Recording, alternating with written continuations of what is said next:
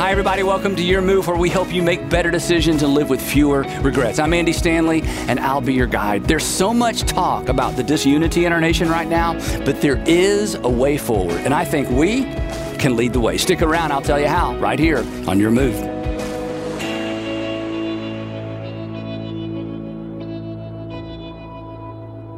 This week we are celebrating Independence Day, um, the birth of a nation. Um, I don't know if it's just the leader in me or the um, entrepreneur in me, and I'm not that entrepreneurial, but from time to time, I, I, think, and I know this is kind of strange, so bear with me. I mean, a lot of you started a company or you've launched an initiative. Imagine starting a country. Hey, let's start a country. I mean, can you, we can't even uh, imagine that, right? The United States of America. Now, the, the challenge, of course, um, right now is that we, we don't feel, and it doesn't seem like we're very united these days. And I think that bugs most of us. It seems like everything automatically gets divided up into one of two buckets, even though we're the United States of America. Everything either goes in a red bucket or a blue bucket. No matter what the issue is or what the, whatever the topic is, immediately there's a view that divides. It's like whatever view you hold, it's like, oh, red, everything. And you're like, wait, no, no, I'm not 100% red. You're looking pretty red. Blue, you're blue. No, no, I'm not. No, yet you're blue. If that's your view on that particular topic, you go in the blue bucket. Two buckets, right? And left, right? Red and blue. And I don't think anybody's happy about that, are we? Are you, are you happy about that? I mean, normal people aren't happy about that. Normal people don't like to be pigeonholed. Like, wait a minute, all I said was, well, clearly you're Republican. Well, no, I, or, you know, no, normal people don't like that. But, and don't tell anybody I told you this, some people love it. Some people love the division. And the reason is there is a lot of money to be made by keeping us divided. And there's a lot of power to be preserved by creating the sense that we're more divided than we actually are. I mean, you're, you're adults, you know this. Suspicion is profitable, fear is very profitable, division, consequently, is profitable. I mean, if you convince me there's somebody I should be afraid of, and if you convince me that you will protect me from that person for a donation and a vote, well, I'm going to give you a donation and a vote so you'll protect me from those evil people. And the other thing, this is kind of personal, and on a topic like this, I just have to be honest. I, I can't be personal because my opinions really don't matter. You, you haven't hired me to, to, tell you what I think about stuff. That's not even that interesting. But if your summary of me is, oh, he's just kind of down the middle milk toast guy, I assure you that's not the case. I have very, very strong political opinions. But you know what? That's a little bit part of the problem, and it's why we're going to talk about this today, even though some of you are already nervous about the topic, and I'm just getting started. But that's on purpose too, because when you took speech class in high school or college, remember your speech teacher said, when you create the introduction to your talk, make sure your, your uh, introduction gets people's what? Yeah, so I have your attention, so it's, it's, working. Anyway, so the other thing that kind of bugs me about what's going on now is neither side thinks the other side is paying their fair share. And for the life of me, nobody will tell me what the fair share is so I can pay it. But here's the problem. Here's the problem. The problem with they don't pay their fair share, they don't pay their fair share, is that it leaves us all less inclined to share because we're divided. You can raise a lot of money on the far left, you can raise a lot of money on the far right. But you don't solve problems there, ever. And, and I know this is going to bug you a little bit, you won't find Jesus there because you can't love well from there. And it's why I do my best. And it's why I wade into this topic every once in a while when it seems appropriate. Because I don't want us to be found on the far right or the far left either because Jesus isn't there and problems aren't solved there. It's why I do my best at times to say, come on in from the far left and come on in from the far right. Not because I don't have an opinion, not because I don't have standards, and not because I don't have a lot of energy around our nation and solving problems, but because I do. And the solutions, I mean, you can go back in our own history, even our most recent history, believe it or not. And the problems are solved when people from the extremes come to the middle. So let me ask you this way, okay? Why, just before you tune me out, why do we fall so easily? We're adults. We should know better. We don't want our kids this, to do this. Why do we so easily fall for rhetoric? Because it's rhetoric. Why do we fall for rhetoric that divides us?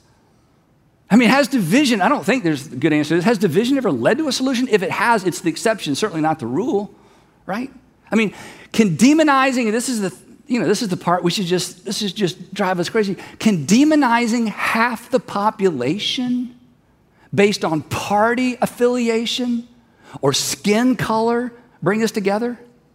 Can demonizing and criticizing half the population because of party affiliation or the way somebody acts or the way somebody believes or the way somebody looks, can demonizing a whole group of people that you don't even know, I don't even know, can that possibly bring us together? The answer is no. Here's an idea. Why don't we? Why don't we despise division as much as we despise people who don't vote like us? The enemy is not the Republican or the Democratic Party. The, the, our enemy is not a party. Our enemy is the division because it slows everything down and it causes people to be hurt and it causes people's voice not to be heard when the pendulum swings from one extreme to the other. So, why don't we all just decide? You know who the enemy is? The enemy is the division. And when you're alone by yourself thinking about this, you know, and I know this, this is absolutely true because it's in the middle, in the middle, what's obvious becomes apparent. In the middle, we all agree on this, regardless of your political persuasion or your religious persuasion, or if you even have one. In the middle, we say, yeah, here's what's obvious, here's what's apparent. What's best for people is what's best. What's best for people is what's best. What's best for people is what's best. And in the middle, we can debate what's best for people without dehumanizing and without demonizing people who don't agree with us about what's best for people. Because we will always disagree around the edges and we will always disagree around the margins about what's best for people. But we can't disagree, and hopefully we don't disagree that what's best for people is what's best. And those solutions are found when we come together and leverage our resources, all of our resources, all of our brain trust to solve the big problems that we wrestle with in our communities, in our nation, and ultimately in the world. So here's what I want to do for a few minutes. And this is going to be uncomfortable for some of you, and I understand it. And I've asked, I've asked you to do this before. For just a few minutes, and if you're new, if you're watching for the first time, I know you're suspicious and you've got your guard up. I understand. You, you, you should, you know. I, I would like for you to try to take your political filter off your face for just a few minutes. I just want, if just for a minute, if you'll take it off, and then when I'm finished, you can just put it back on and, and, go out and you know be whoever you want. But I just want you to try to listen for a couple of minutes. All right. One thing um, to start with some common ground, because I think to move forward, we got to find the common ground. The common ground. One thing that we all appreciate about our nation, I hope we all do, is our Bill of Rights. Um, Bill of Rights is the collective name for the first 10 amendments to the, the U.S. Constitution. Um, it was created, as you, as you know, to protect individual liberties because the founders were so amazingly smart. They looked into the future and they realized, you know what? What is so relevant for this generation may not be as relevant for the next one. So they came up with the Ninth Amendment, that's kind of a catch all amendment, the kitchen sink amendment, just in case, well, not just in case, because they knew in the future there would be other individual rights there would be other individual rights that they wanted to make sure that the people of the United States knew there was room for, that these weren't, those weren't the only rights um, protected. So here's how the, the Ninth Amendment reads it says, the enumeration in the Constitution of certain rights shall not be construed to deny or disparage other other rights retained by the people. It's like, what? So basically, they're saying there's going to be some other things that come down the road. And so this isn't saying this is the only list. So this is kind of the kitchen sink. So I think, my opinion, if we were to rewrite the Ninth Amendment, because it's a little legalese, a little stilted, um, our version of, the, of it would look more like this. It would be like this The right to do what I want, when I want, with whom I want, as long as it doesn't interfere with anyone else's rights. Because this is kind of the American way. I mean, this is why people love to come to this country. This is, this is kind of what we expect. Now, this brings us to the tension point I want us to talk about a little bit. And it's something that all of us know intuitively and from experience, and it's something that the founders uh, were so dialed into, and yet it's something that's so easy to lose sight of. That rights, rights, rights must be coupled with responsibility, or things go terribly wrong. You know this if you're a parent because you have given your children freedoms and they weren't responsible with those freedoms, and you had to reach in and take those freedoms away. Some of you growing up, your parents took your door off of your room. Remember, Some of you had that punishment. Or maybe you've taken the door off of a child's room. Why? Because I've given you the freedom to have your own space. You have been irresponsible with that freedom. I'm taking your door only because I can't take your room, and your brother and sister do not want you to move in with them. So there has to be a combination of responsibility to go with freedoms, right? Individual rights must be coupled with individual responsibility, or this whole thing doesn't work. Because, again, you know this rights without responsibility, you know what it leads to? It leads to isolation and ultimately to anarchy. That liberty, apart from responsibility, undermines liberty and requires more laws. So, theoretically, if you're kind of following me, what we need, in addition to the Bill of Rights, is we need a Bill of Responsibility. But this is impossible because you can't legislate responsibility. And yet, without responsibility, individual responsibility, we isolate and we divide. Because when my rights infringe on your rights, who's to say who's right? This is why we have laws. Because when rights collide, you know this, the law decides. But as when you have a group of people who have abdicated an understanding, a shared sense of understanding of what is ought and what ought not to be done, then our collective conscience begins to begin to evaporate, begins to um, devolve and to be undermined. And when that happens, you know what you need more of? More laws and more laws and more laws and more laws and close the loopholes, close the loopholes, close the loopholes, more laws, more laws, more laws. But the problem with law is this law reflects the minimum requirement. How low can I go and still get to go home? That's what the law tells you. How low you can go and you still get to go home. The law tells you and tells me what we can get by with. It's designed to keep bad things from happening. But the law doesn't inspire us. It doesn't inspire greatness. It doesn't inspire virtue. It doesn't inspire us to be responsible. I mean, traffic laws are great, but traffic laws don't make you a courteous driver, do they? Right?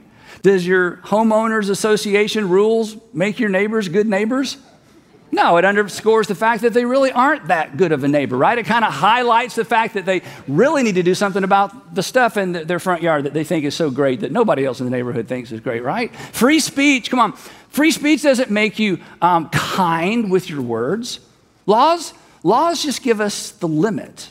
Laws just put a limit on our self centered expressions of our rights and our sense of entitlement. Rights, what we're entitled to, law, what we're allowed to do. And our founders said, if this is all you got, it's not going to work. And we wrote it. The third, the third piece of this has to be morality. What we ought to do, what we're entitled to, what we're allowed to do, what we ought to do. Virtue. Now, why am I talking about this in church? Because I want to talk about this. Because this is where you come in. This is where followers of Jesus comes in. This is where the church comes in. Because, and, and here's the thing, this is make sure you don't misunderstand me. I and I hope you agree, our legal system is appropriately decoupled from any religious absolutes. We do not want to live in a theocracy. But what we do need what we must have and what you can provide and what we can provide is a national conscience a national conscience informed by the law of Christ. Now, if you're not a religious person or a Christian person, you're like, oh, here we go. No, no, just, just hang with me, okay? This is super important. The law of Christ, that phrase, the law of Christ, is a phrase that doesn't get much airplay in church and in Christendom, which is so unfortunate. And I didn't even grow up knowing about this until I began reading the New Testament. The phrase, the law of Christ, is a phrase the Apostle Paul coined to describe and to summarize Jesus' new covenant command that before Jesus was crucified, he said, Moses was your guy, now I'm your guy. Moses was your guy, now I'm your guy. Moses gave you the law, I'm giving you a new law. How many? Just one. And here it is. As I have loved you, as I've honored you, treated you, cared, treated you, cared for you, accepted you, as I have done for you, he says to his followers, I want you to do that for everybody else. And the Apostle Paul comes along and he takes this giant idea of do for others what God through Christ has done for you, and he calls it the law of Christ. He references in Galatians chapter 6 and 1 Corinthians chapter uh, 9, verse, verse 21. And here's what it looks like teased out in the real world. This is why, if you're not a religious person or not a Christian person, you should embrace this. This is, this is the world you want to live in. This is the community you want to live in. These are the kinds of kids you want to raise. And whether you ever decide to follow Jesus or not, these ideas, if they would shape our conscience, it would address every single social ill and perhaps almost every single legal ill that we deal with and would impact the way that we treat and respond to the world. To honor one another the way that God through Christ honored us. Honor one another. Honor one another. Do you know what it means to honor one another? It means you don't dishonor anybody. It means that you defer to other people. It means that when you see people, you see someone initially, uh, you know, uh, automatically, initially, right out, of the, uh, right out of the gate, you see somebody made in the image of God who reflects the image of God, someone for whom Christ died, someone as valuable as you. We honor as God through Christ honored us. I'm going to treat you honorably, not because you necessarily deserve it. I don't even know you that well. I'm going to treat you honorably because my heavenly Father saw that you had so much value. He sent his son to pay for your sin. And at the foot of the cross, it is a leveled playing field. So I'm going to honor you. What if that informed the national conscience, to care for one another, the way that God through Christ has cared for us. You can't mandate care, right? You can't legislate care. Care is I don't have to, but I choose to. To forgive, to forgive one another, the way that God through Christ forgave us. Forgiveness is a gift. You can't legislate forgiveness. You can't demand forgiveness. You can't create a law we have to forgive. Forgiveness is a gift, and if it's a law, it's no longer a gift. Forgiveness is, is a free will gift. Forgiveness says this You owe me. But I'm deciding freely to cancel that debt. I'm going to walk halfway across that bridge, and the door is open if you choose to walk in my direction. Imagine a national conscience connected to, informed by forgiveness. But th- that's, that's the beauty of the New Testament. For God so loved the world that he gave. For God so loved the world that he deferred. The God so loved the world that he served and he cared and accepted. What if that shaped the national conscience? Our founding fathers who wrote the document said, if it doesn't, it's just a matter of time. The Apostle Paul, again, who's the greatest Pharisee, then becomes a Jesus follower, um, he's writing his letters. He writes these letters, these the, the circulars that were circulated through churches in the first century. He's writing one particular letter, and it's to Judean and Gentile Christians, and he's reminding them, hey, you're not under the old law. You're not under the law of Moses. Moses was your guy, Jesus is your guy. But he's warning them. He's saying, look, you're not under that law, but don't do what most people do when the restrictions are lifted. Don't do what most people do when the restrictions are lifted. Whenever we get new freedoms, our tendency is to abuse those freedoms. Paul says, Look, your Heavenly Father has reduced it to one overarching command.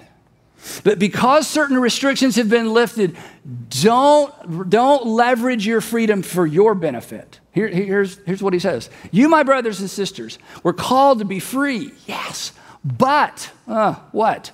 But don't use your freedom, don't use your freedom as an excuse to do whatever you want to. But don't use your freedom to indulge the flesh. In other words, you're free, but you're not free for your sake. You've been resourced, you're not resourced just for your sake. You have opportunities, it's not just opportunities for your sake. You have entitlement, you have rights, you have law. You live in the United States of America, hello, but it's not just for your sake.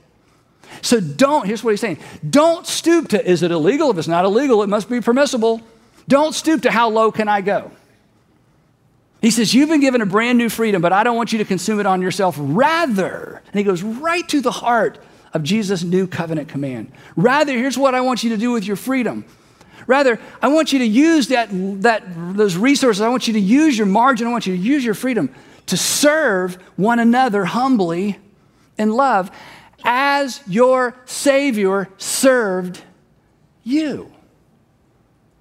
But neither the law nor the Constitution the Bill of Rights can make us serve one another. As an American citizen, you have every right not to. As an American citizen, you are entitled not to. The question is will we choose to? Because unity can't be mandated, unity must be chosen. And here's the most important part and somebody has to go first. How about going first? In your family, in your community, at work? I'm telling you, if you go first, your people are going to be upset. They feel like you're abandoning the cause. You're leaving the party. What's happened to you? Who you been listening to? What have you been reading? Liberal, conservative? Oh, you've just been consumed by capitalism. Oh, you've just been consumed by socialism. When we choose to set aside our right not to love and not to care and not to accept and you know not to forgive, when we set aside those rights not to do that, the distance between us decreases. And, and, and, what Paul says is so brilliant. He said, for, for the, the entire law was fulfilled in keeping this one command. It's so simple. It's so brilliant. It's so catalytic. It's so life changing. But unfortunately, what comes next is so familiar. It just goes in one ear and out the other. Everybody's like, yep, I believe that. Yep, that's right. I mean, you can hardly argue with this. And Paul, Paul says, look, okay, even if you don't want to go the whole distance of, you know, love others as, as God through Christ has loved you, how about this? How about we take it down a notch to make it, you know, more palatable for everybody?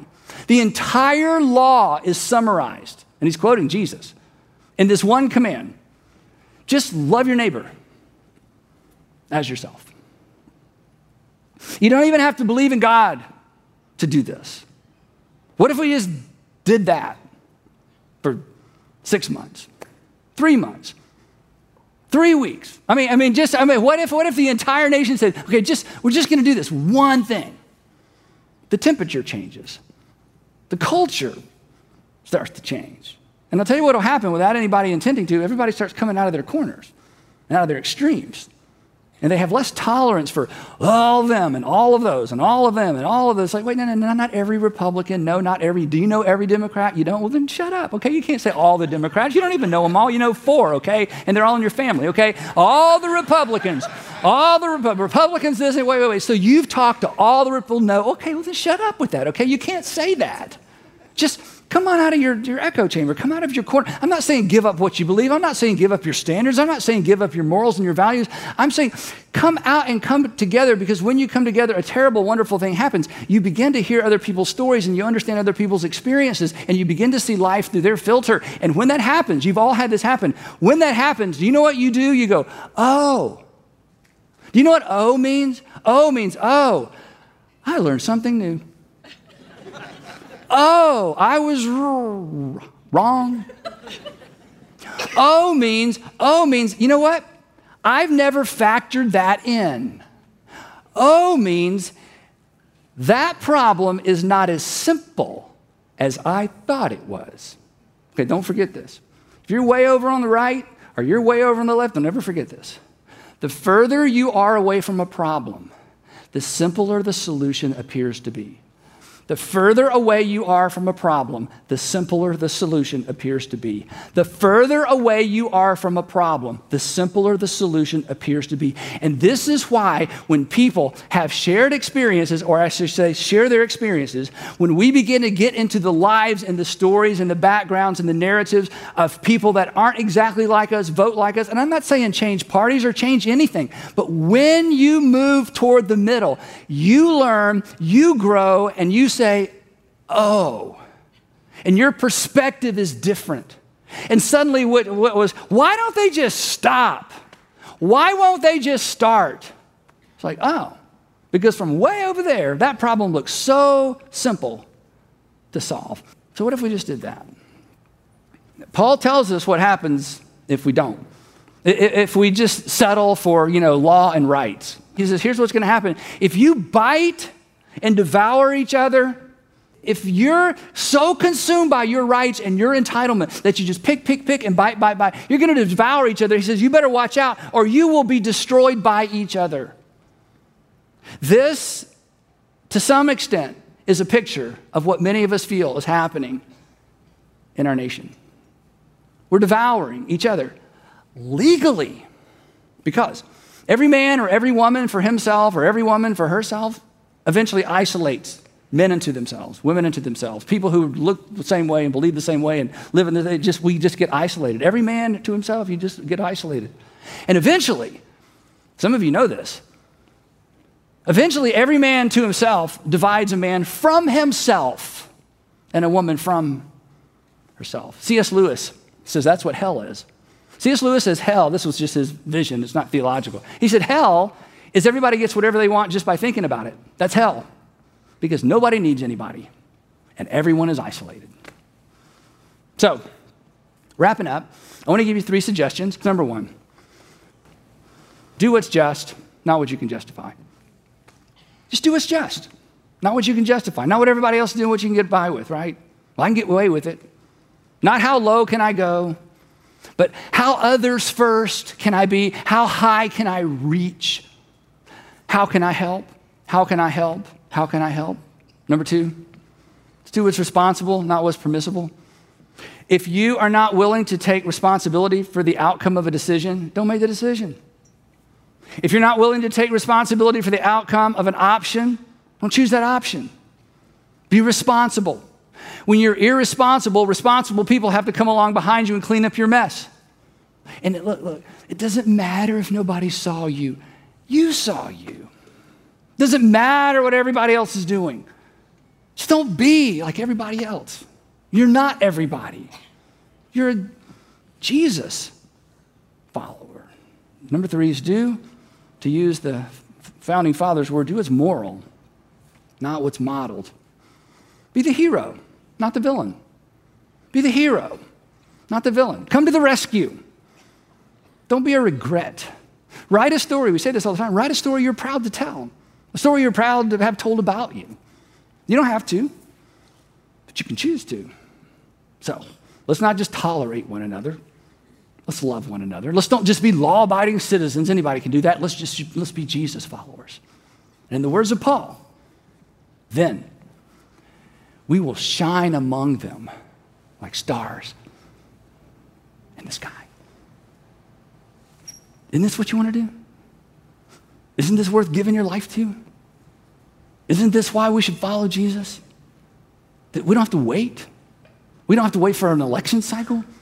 We don't have to wait. We can shine among them like stars in the sky just by embracing the simple idea that I am to leverage my freedom for the benefit of the people around me. And then maybe, just maybe, we can make our way to the middle where problems are solved and things change. And not for our sake, but for the sake of our communities and our nation, and ultimately for the sake of the world. Well, thanks so much for listening to the Your Move podcast. And be sure to check out our website where you'll find your next step, including resources like our free conversation starters based on today's episode. You can access those by simply clicking on the link in our show notes. Also, if you enjoyed today's episode, take a minute to subscribe, rate, and review this podcast. Join us next time, and we will continue to explore how to make better decisions and live with fewer regrets. Thanks for listening.